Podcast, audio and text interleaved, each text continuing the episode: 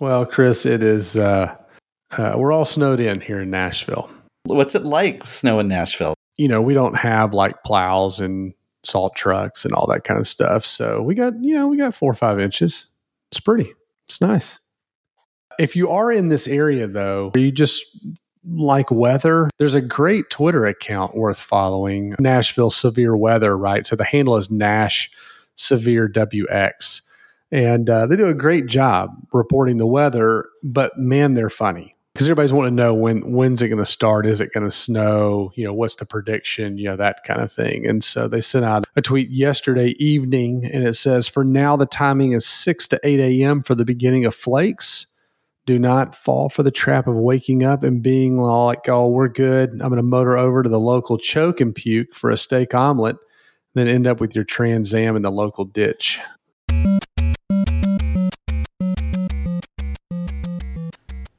Welcome to Touchpoint, a podcast dedicated to discussions on digital marketing and patient engagement strategies for hospitals, health systems, and physician practices.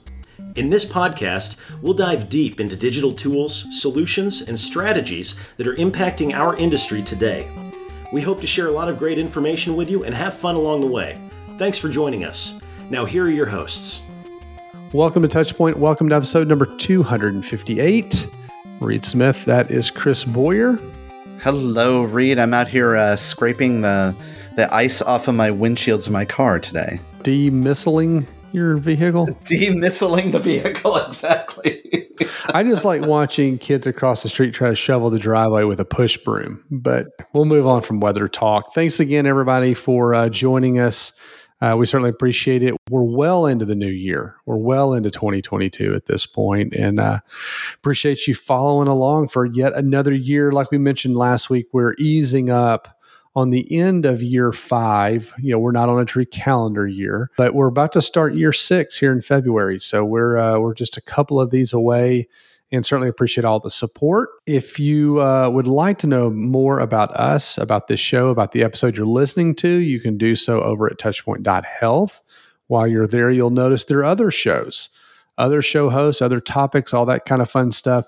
Show them some love, click around, see you might find something that you really enjoy there. If you'd like a little taste of what some of those sound like, uh, we did a best of uh, just a couple of weeks ago that you can check out and hear a little bit from some of our newer shows.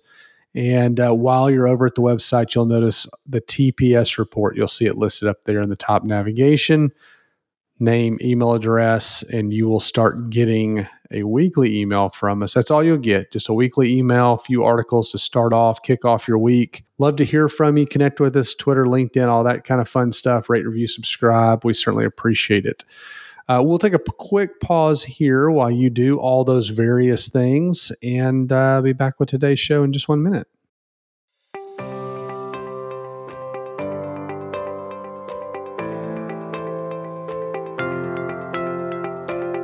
Chris, in today's digital age, your online reputation, as we all know, is crucial.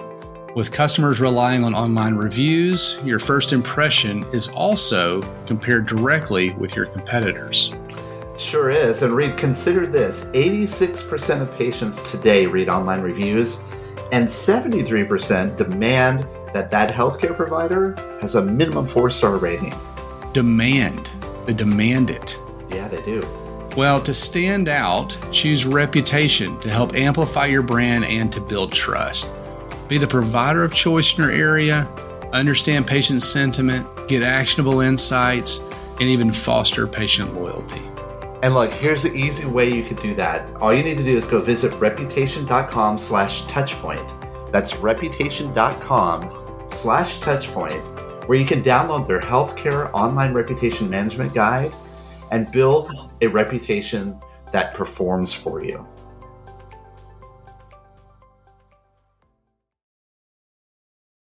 All right, Chris. So we're going to talk a little bit today about a topic that's become very popular over the last 20 months or so, uh, which is kind of the virtual telehealth, kind of emerging technologies, but kind of the way care has evolved and changed. And I, you know, what we're talking about today certainly is applicable to a lot of things in our industry, although we're specifically talking about telehealth today, right? And telehealth, we've mentioned it a couple times before in our show, but second episode of the year, we're we're right into it. We're talking about it. We're going to touch on a couple of articles today, and then we'll get into the interview here in just a little bit, which I think is uh, which is fascinating. You're really going to enjoy. First one we're going to talk about is an article that came out right at the beginning of this year, just a couple days into this year, from our friends over at Fast Company. The name of the article is "The Telehealth Bubble Has Burst.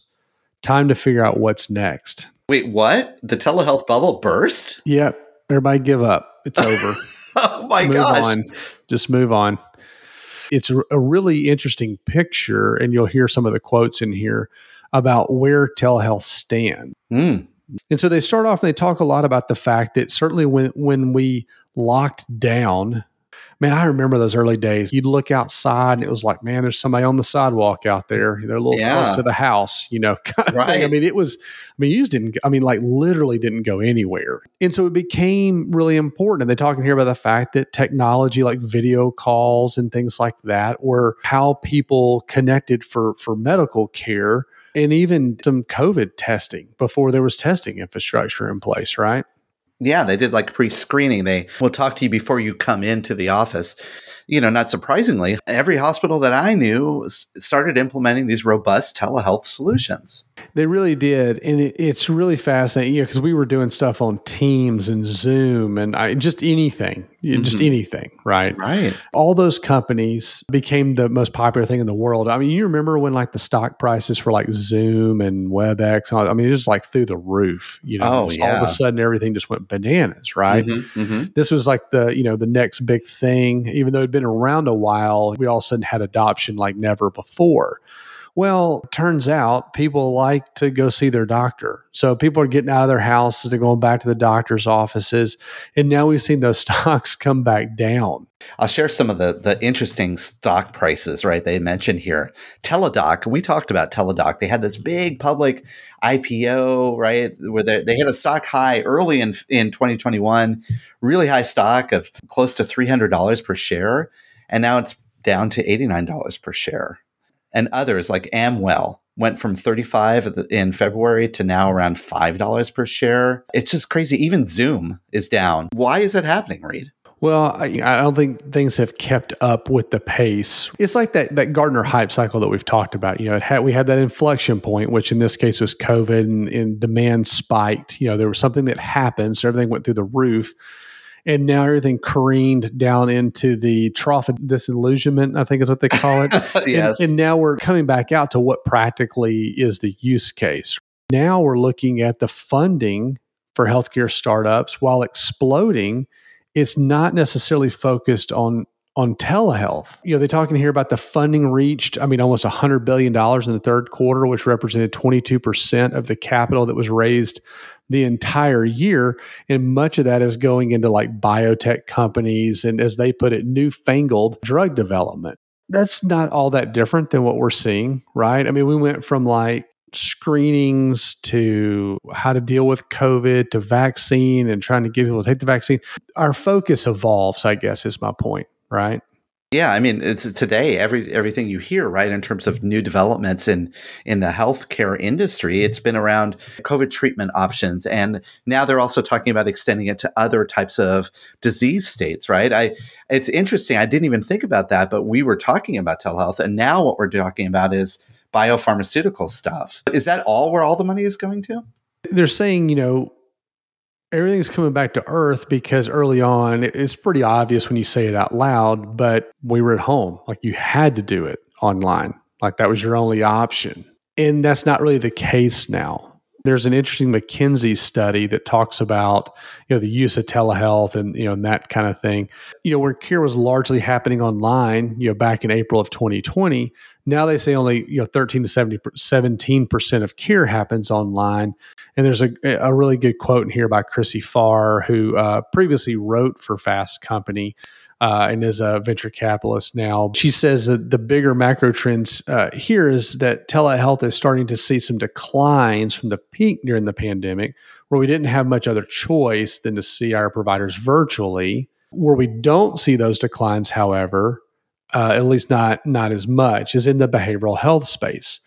And that's why they'll continue to see, and what she's seeing is record setting funding moving into that sector. She also talks about that there's a lot of interest in specialized demographics, you know, such as like LGBTQ patients and things like that. You know, interestingly enough, I have a, a, few neighbors in, in my neighborhood that are psychiatrists, and they are they spend a lot of time in doing online therapy. So it totally makes sense. That's kind of their new home, right? They don't have clinics anymore. They're doing it all from home.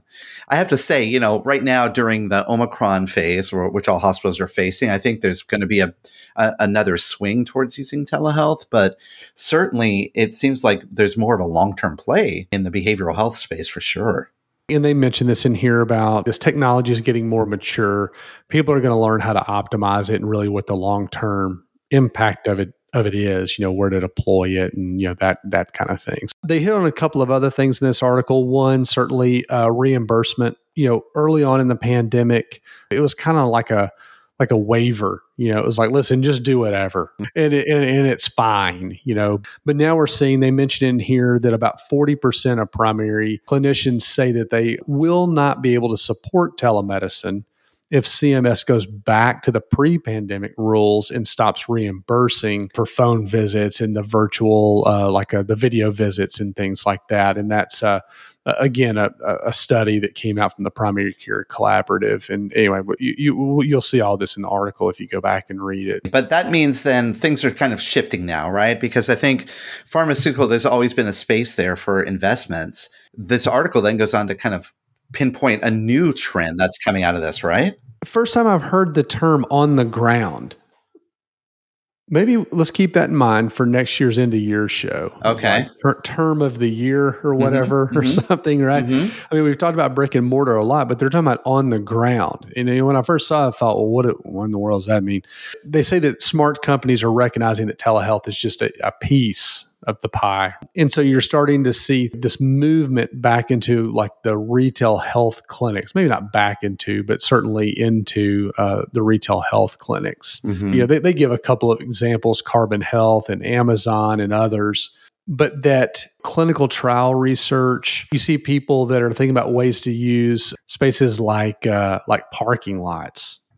Interesting. So on the ground. So again, it may not be a permanent location. It may just be like it didn't say this in here, so don't don't use this against them. My words against them, but it, it's almost like a hybrid. You know, you think about the virtual care piece, and you think about like a parking lot. Well, when I order from Chick Fil A, like I haven't gone into a Chick Fil A in forever but I'm using their app. I'm using this virtual environment, so to speak, to order everything.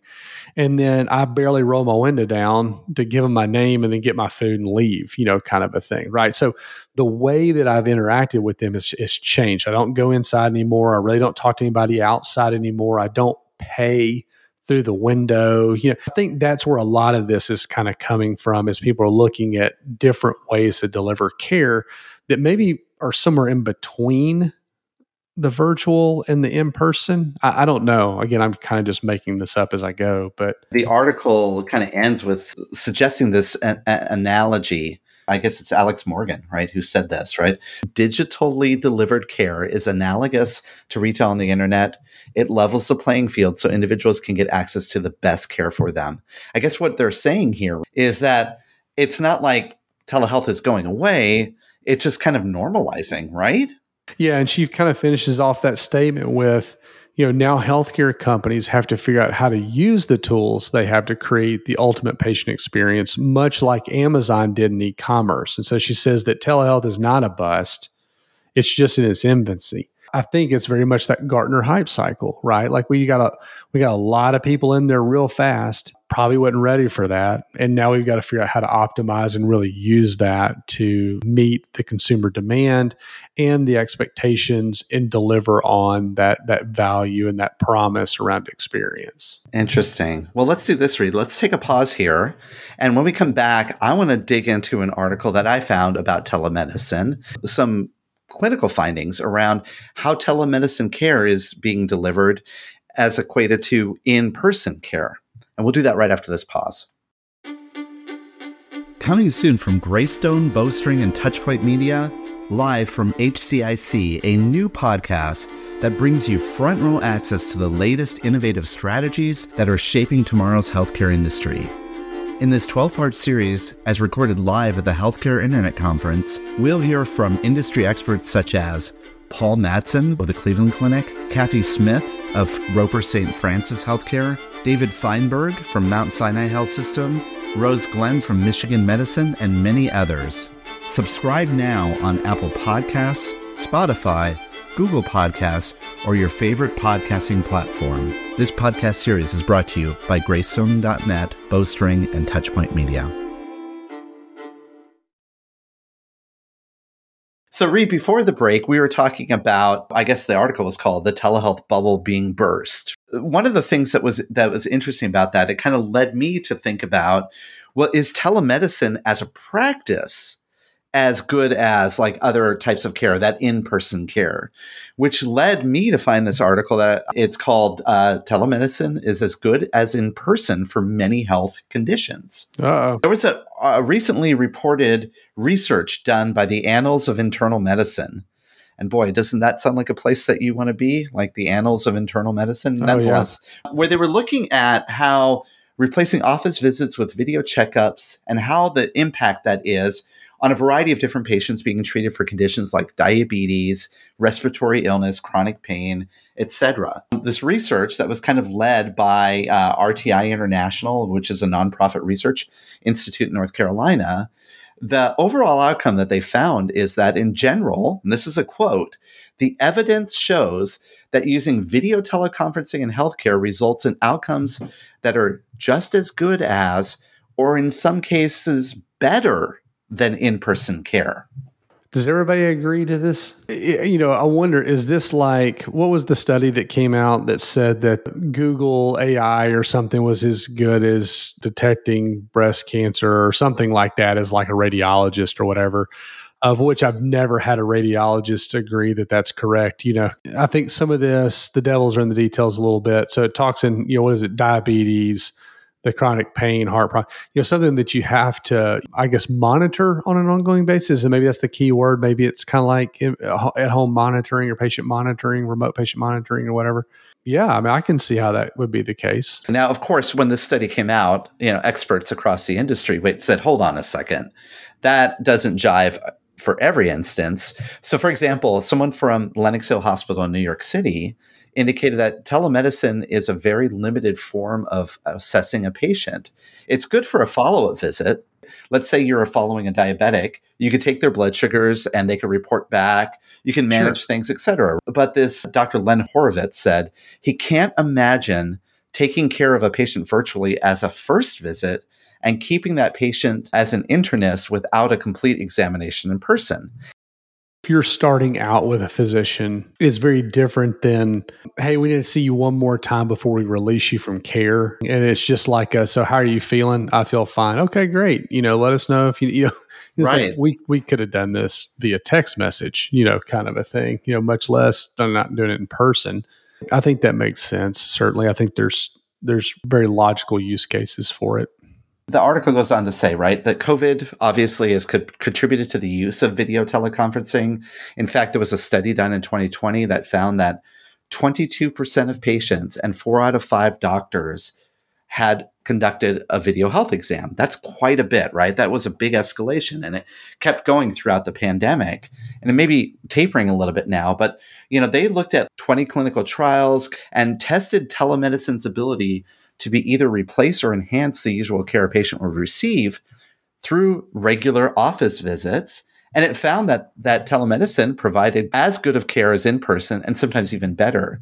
They noted that the clinical trials included in the study, though, didn't evaluate telemedicine's effectiveness for diagnosing new illnesses or preventative care. That's the nuance here, I think, right? Hmm. Preventative care. That's interesting. Again, Horovitz, who we quoted earlier, says you really can't examine a patient that well through telemedicine. And he cited COVID as an example. If someone thinks they're exposed, you can't really tell how much of it is symptoms or how much of it is sort of that heightened awareness that concern that people may have, like, oh my God, this cold, is it COVID? That sort of thing. There's no pulse oximeter, there's no thermometer, there's not enough equipment around to give you the data that you're that you need to do to do those kinds of assessments for new diagnoses. Or when your kid holds the thermometer next to the light bulb. yeah. If you don't know, you're like, wow, 116 degrees. I mean, he is really sick.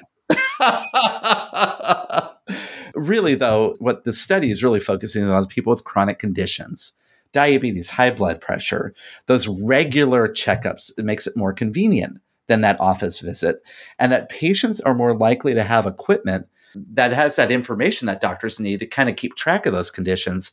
And a lot of those patients are predisposed to be tracking. I'm a diabetic, right?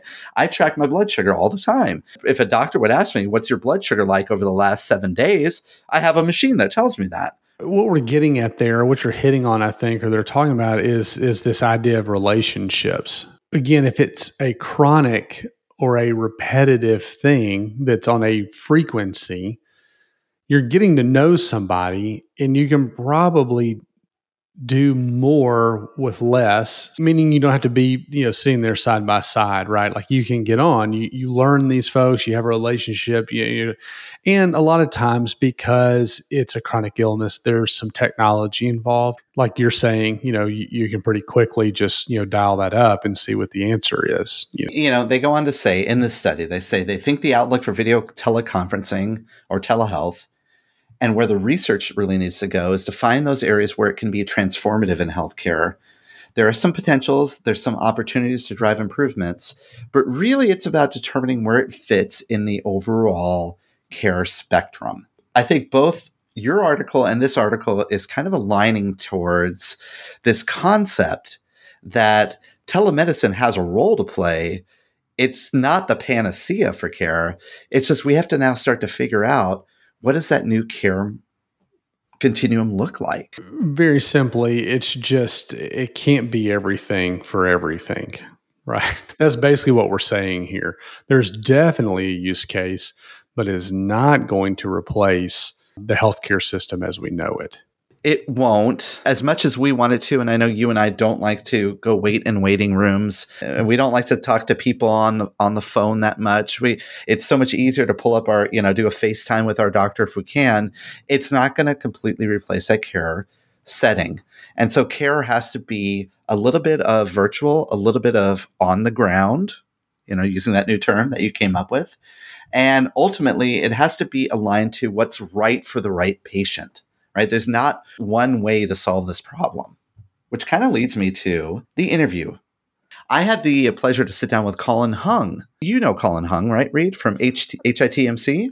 Oh, absolutely, yeah. And you know, we've we've known Colin. He, of course, he's been a supporter of the show for a long time you know, back when we used to talk about virtual versus in person, when we used to in person find ourselves at conferences, he was one of those mainstays, certainly. And uh, he's done a lot for the industry, certainly, over the years. He certainly has. He's also a podcaster. We talk about that in, in the show here. And uh, he's he also um, moderates a regular Twitter chat, the HC Leader Twitter chat. You know, he's very active in the industry. I'm surprised we haven't had him on the show before, but he and I had a chance to sit down and talked about a recent study around remote patient monitoring, another telemedicine solution. And it's not the technology that makes it successful, it's actually how you integrate that technology into patient experience into the overall experience and design the technology around that experience. It was a really great interview. We're going to go to it right after this break, and then you and I will be back to wrap up the show.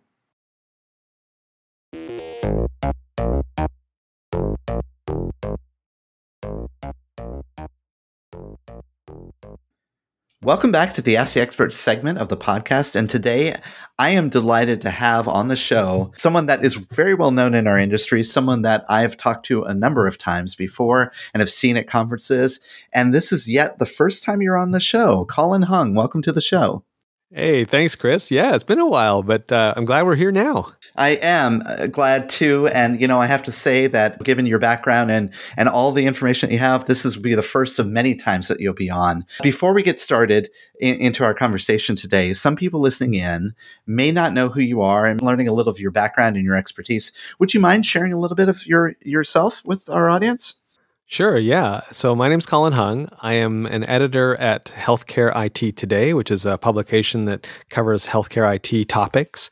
I'm also the healthcare advisor at a local uh, entrepreneur innovation hub here uh, in my uh, home city of Toronto in Markham. Uh, it's called Venture Lab. So I help advise entrepreneurs uh, in, in the health tech and digital health space.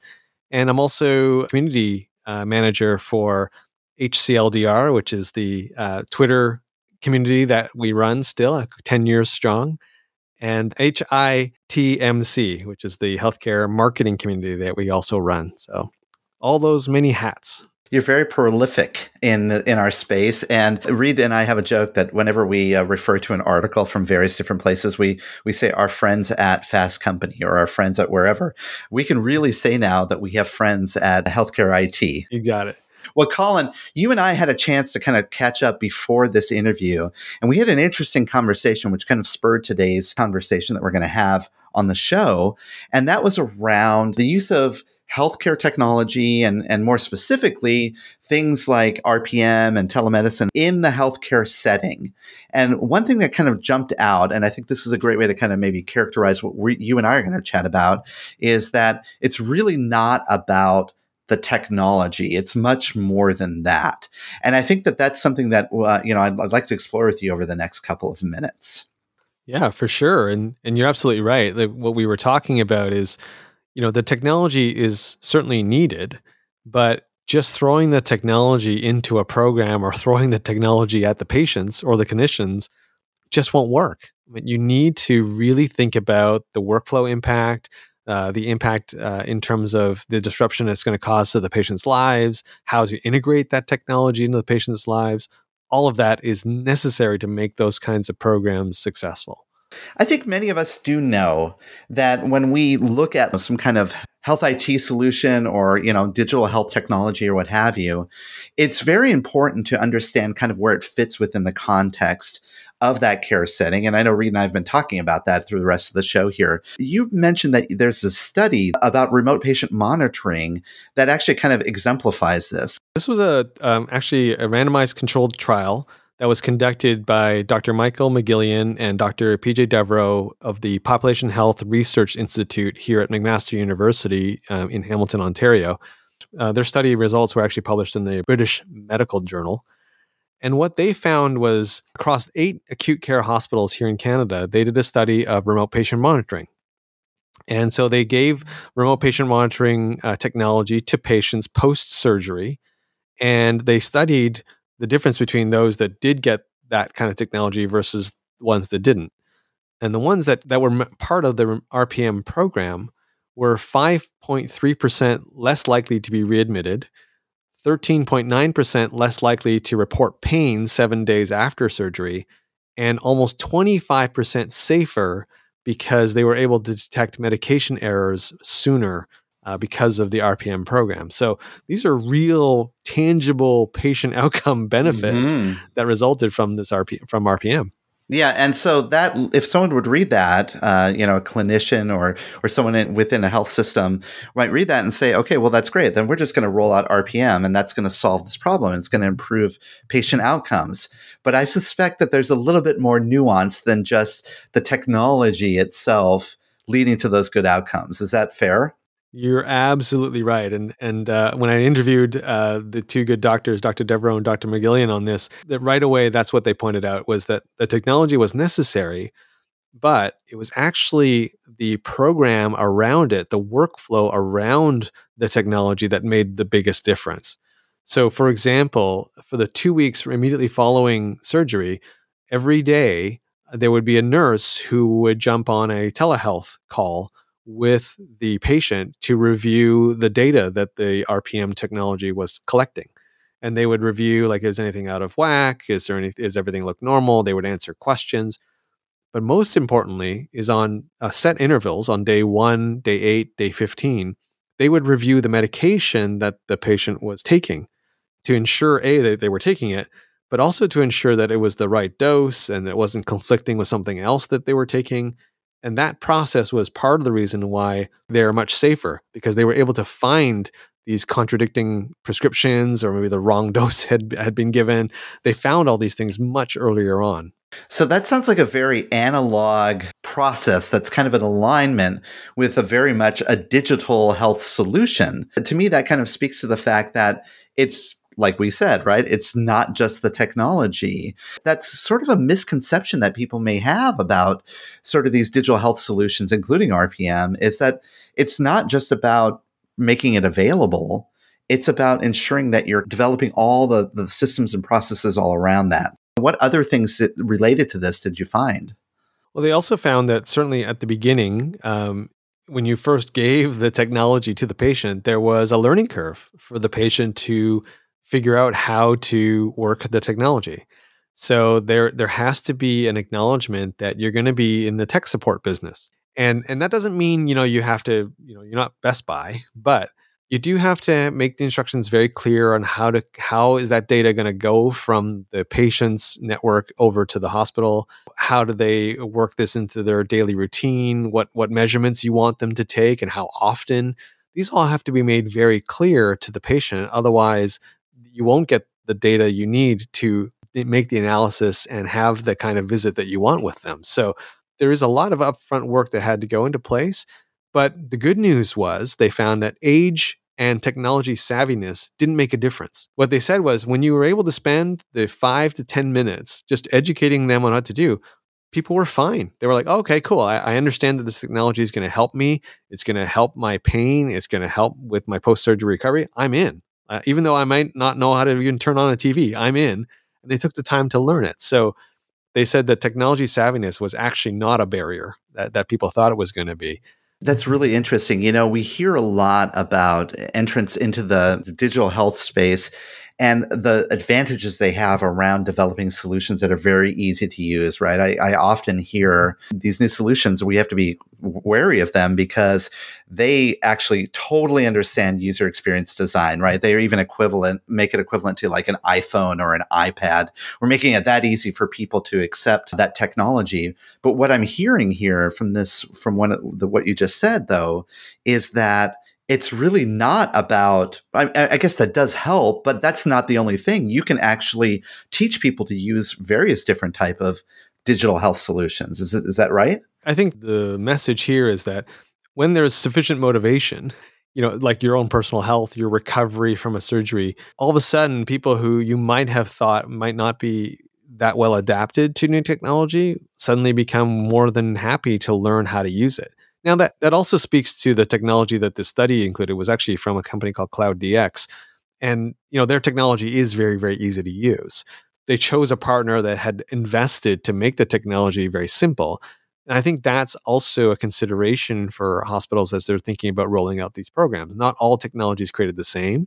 You have to find one that you know is easy enough to use for your uh, patients, but also your clinicians, right on the other side. So th- that together help make that barrier a lot lower, right, than if you had a very difficult uh, piece of software or piece of hardware to use. Yeah, absolutely. I think that makes a lot of sense. And I can actually see this kind of applying to a variety of different digital solutions that are out there. Reed and I have talked about, let's say, online appointment scheduling and other things, right? You want to develop those solutions to make them easier for people to access them, but you also have to make it meaningful, almost like adding that element of user experience design into your overall solution. But user experience design sounds like a technology thing, right? I think that's used often in tech companies. What we're talking about here, though, is actually designing real life ways to get them to adopt and accept these these platforms. Well, maybe accept is not the right word. Use these platforms. Well, and, and you're absolutely right, Chris. Like I think when we see the word user experience, we immediately think software or technology. But really it's it's more than that right? It's overall patient experience it's overall clinician experience. When users there are lots of different users of a technology deployed in healthcare and so you need to think about all aspects of that. Like what is the clinician experience like receiving all this data? You can't just make this really really easy for patients. You also have to look at how to make this easy for your staff right? And how are they going to use it? So all of that has to be considered. And when you do it well, it then becomes almost second nature. People are like, wow, this really does work. Look at the difference it's making for my patients. Look at the difference this was making for the nurses. Actually, this is easier for everybody. And that's when this really becomes ingrained, right? And it's not going to be taken away and it's not going to be a burden on somebody. They don't see it as extra work. And that also kind of speaks to something else that I know. I'm a technology guy, right? And I understand user experience design from a technology perspective. But overall, when we talk about experience, any kind of experience, patient experience or customer experience or user experience, ultimately it's about utility. Utility is kind of the driving force behind this.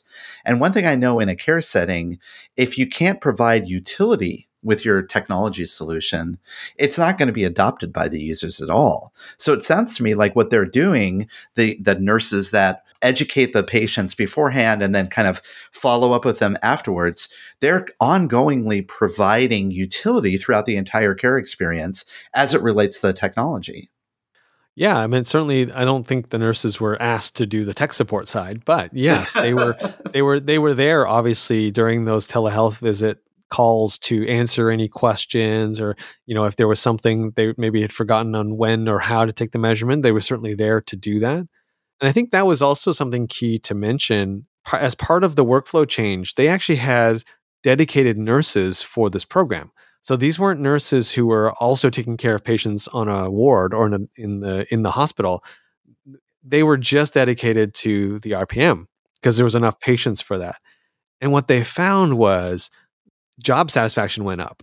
And you can imagine, this wasn't part of the study, but you can imagine that given today's um, challenges around staffing and burnout and all those other things that, that happen, this might be a great way to keep some nurses who might not have stayed by giving them the opportunity to go, wow, you, you can help a lot of patients uh, by just you know, doing these telehealth visits and looking at the data that's coming back from the RPM system and just identifying and triaging any potential issues. It's a much, I won't say calmer environment, but it's different. And you're still doing the job, you still need those skills, but it's not that you're running around on the floor, right? So this might be a great way to kind of keep some nurses who might have been on the edge. Um, that right there makes so much sense. And i know that call centers access centers at health systems et cetera they there's a certain uh, a certain level of them that actually are like nurses and they're managed for nurse triaging answering questions things like that. I would assume that with good successful rpm solutions and other tele solutions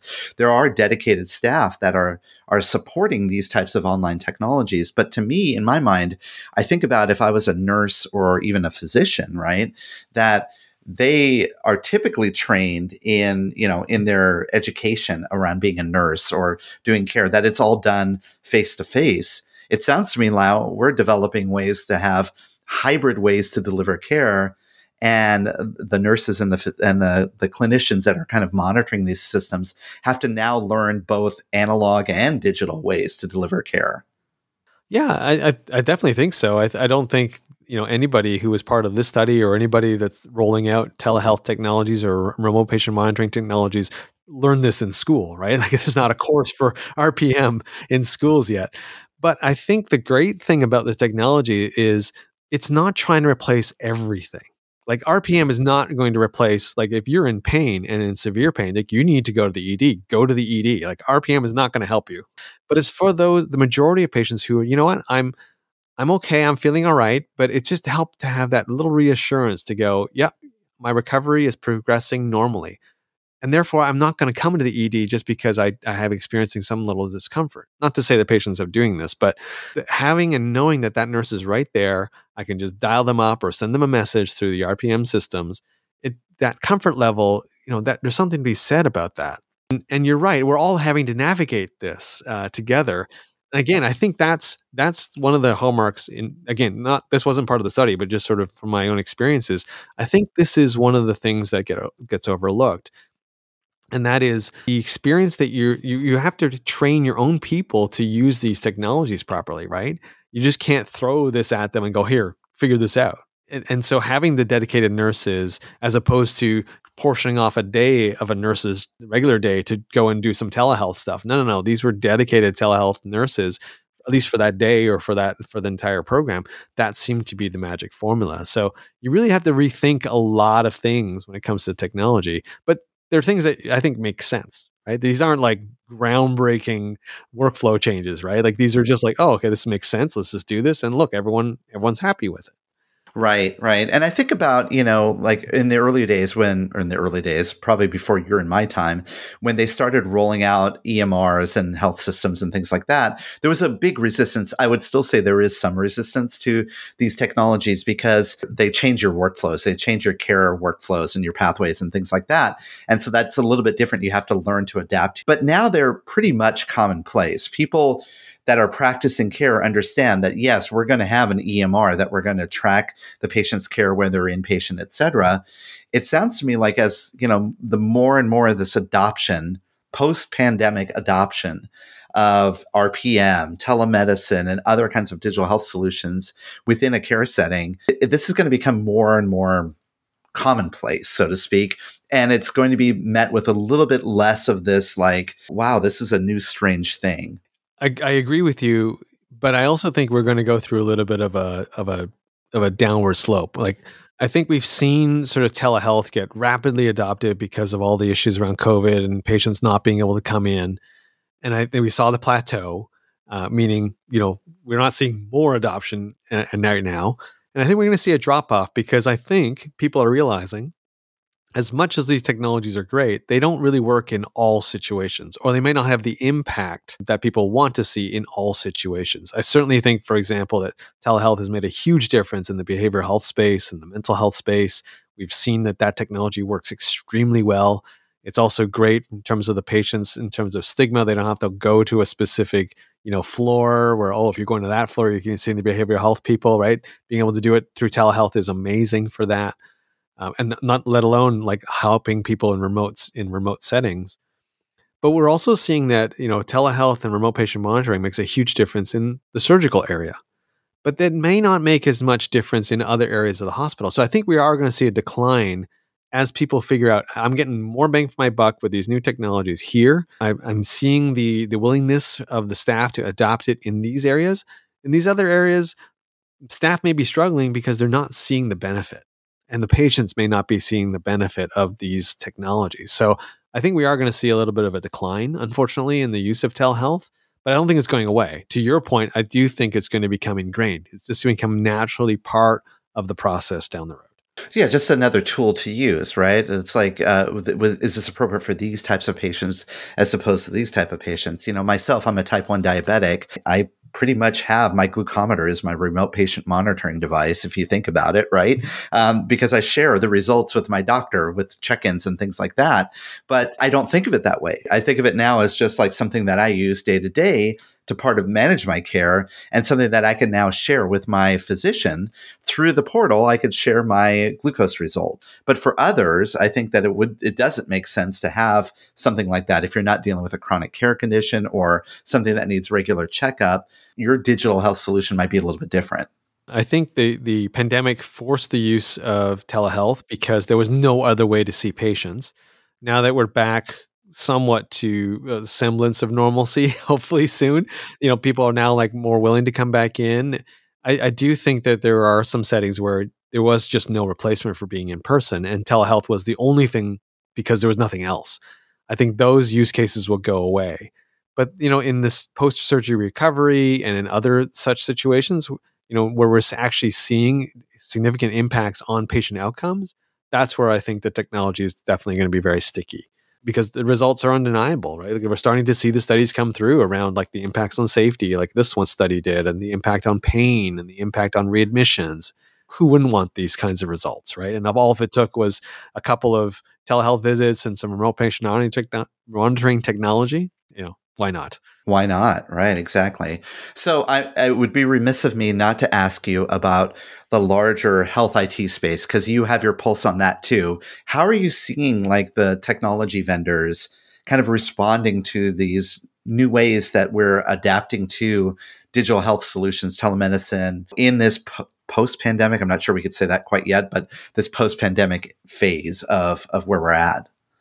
Well, definitely one of the one of the movements um, that the pandemic has accelerated is this whole concept of care at home. Whether you're making, you know, whether you made a patient portal or your telehealth solution, remote patient monitoring technologies, any technology that helps a patient stay at home or receive care at home is definitely very hot. You know, as we emerge out of the pandemic, that will continue to be the case for a lot of really good reasons. A, I think people realize I really don't want to go to the hospital, right? Especially in the pandemic. B, I think people are realizing, oh, actually, recovery times are better when you're at your own setting and you're at home. Costs are actually lower uh, in in some cases, and so I think there's going to be this continual movement towards okay, what else can we do to help patients receive care at home?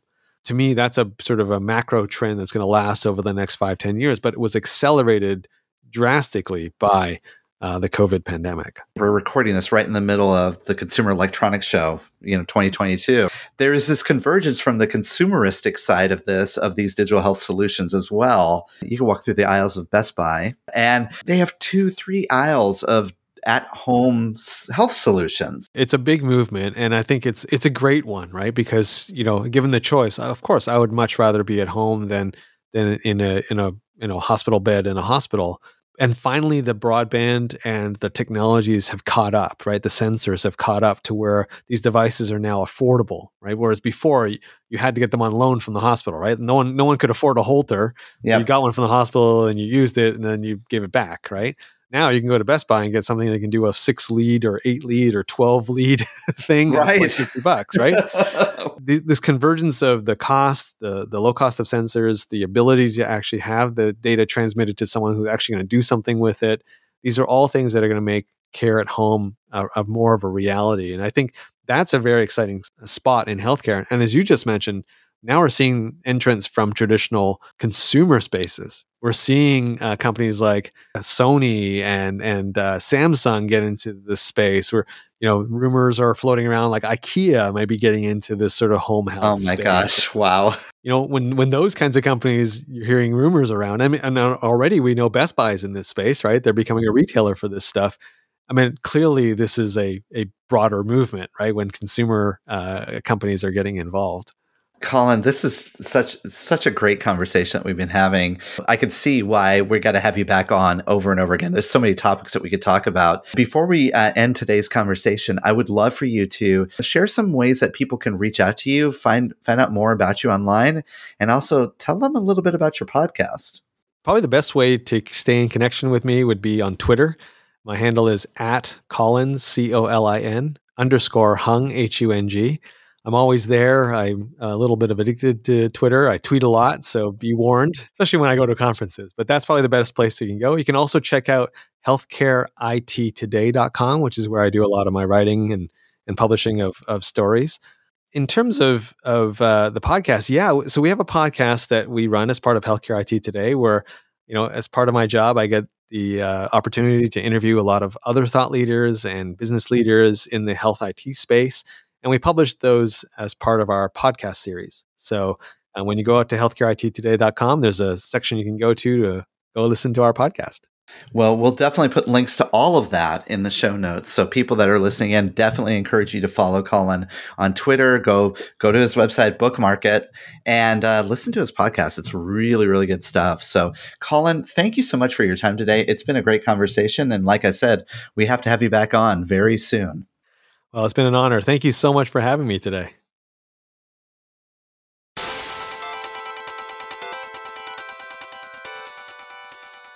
All right, special thanks to Colin for coming on the show. Uh, it was great to finally uh, finally get him down, the elusive Colin Hung. But no, appreciate his time and expertise. And this is a great topic and timely, very interesting as we we start off the new year and start thinking about innovation and, and what's next in our space.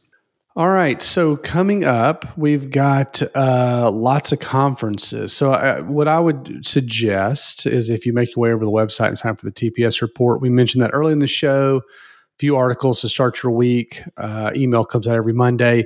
We'll start linking the upcoming conferences down at the bottom, call for presenters, all that kind of fun stuff. So you kind of know what's coming. Go and start marking your calendars you'll know certainly when those tickets go on sale. You don't want to be want to be left out. Uh, hopefully, we'll be able to make it some this year. We'll see how the uh, year progresses. Chris and I are looking forward to seeing everybody and maybe doing a little talking at, uh, and recording shows too while we're there. And recording shows, yeah, a little interviewing, a little talking, a little recording. So it should be fun. Should be fun. So, uh, so check that out.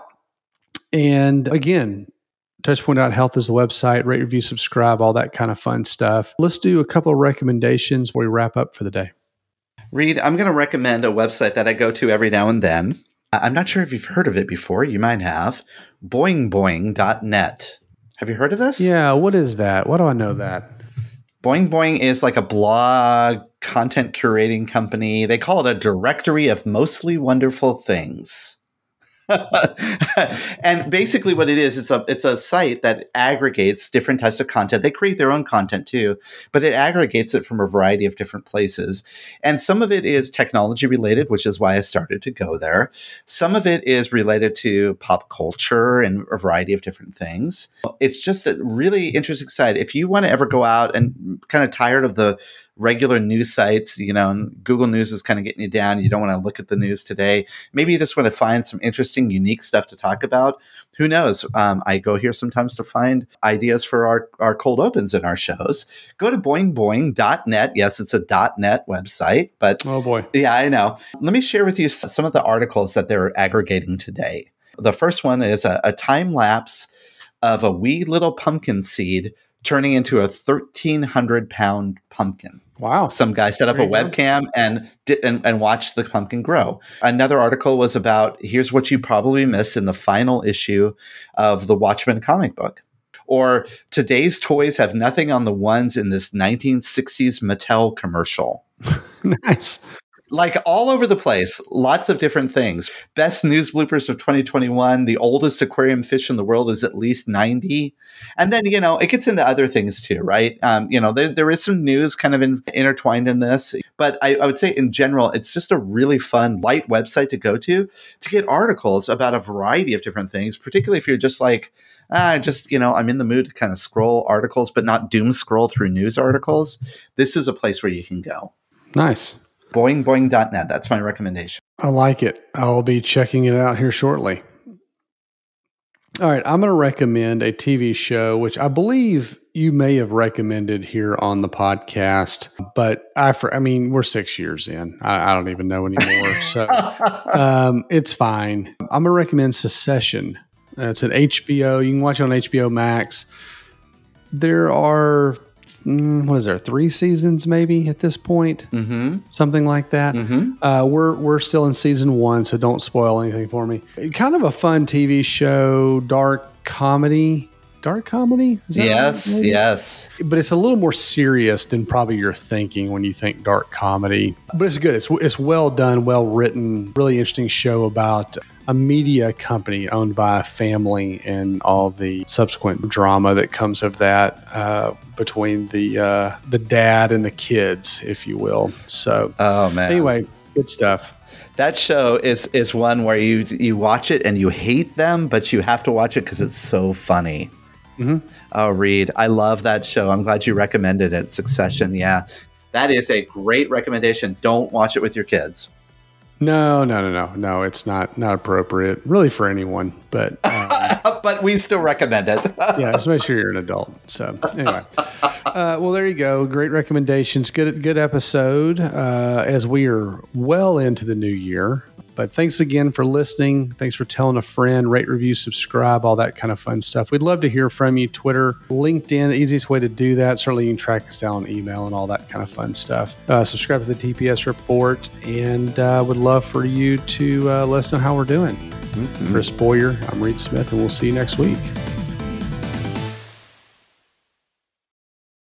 This has been a Touchpoint Media production. To learn more about this show and others like it, please visit us online at touchpoint.health.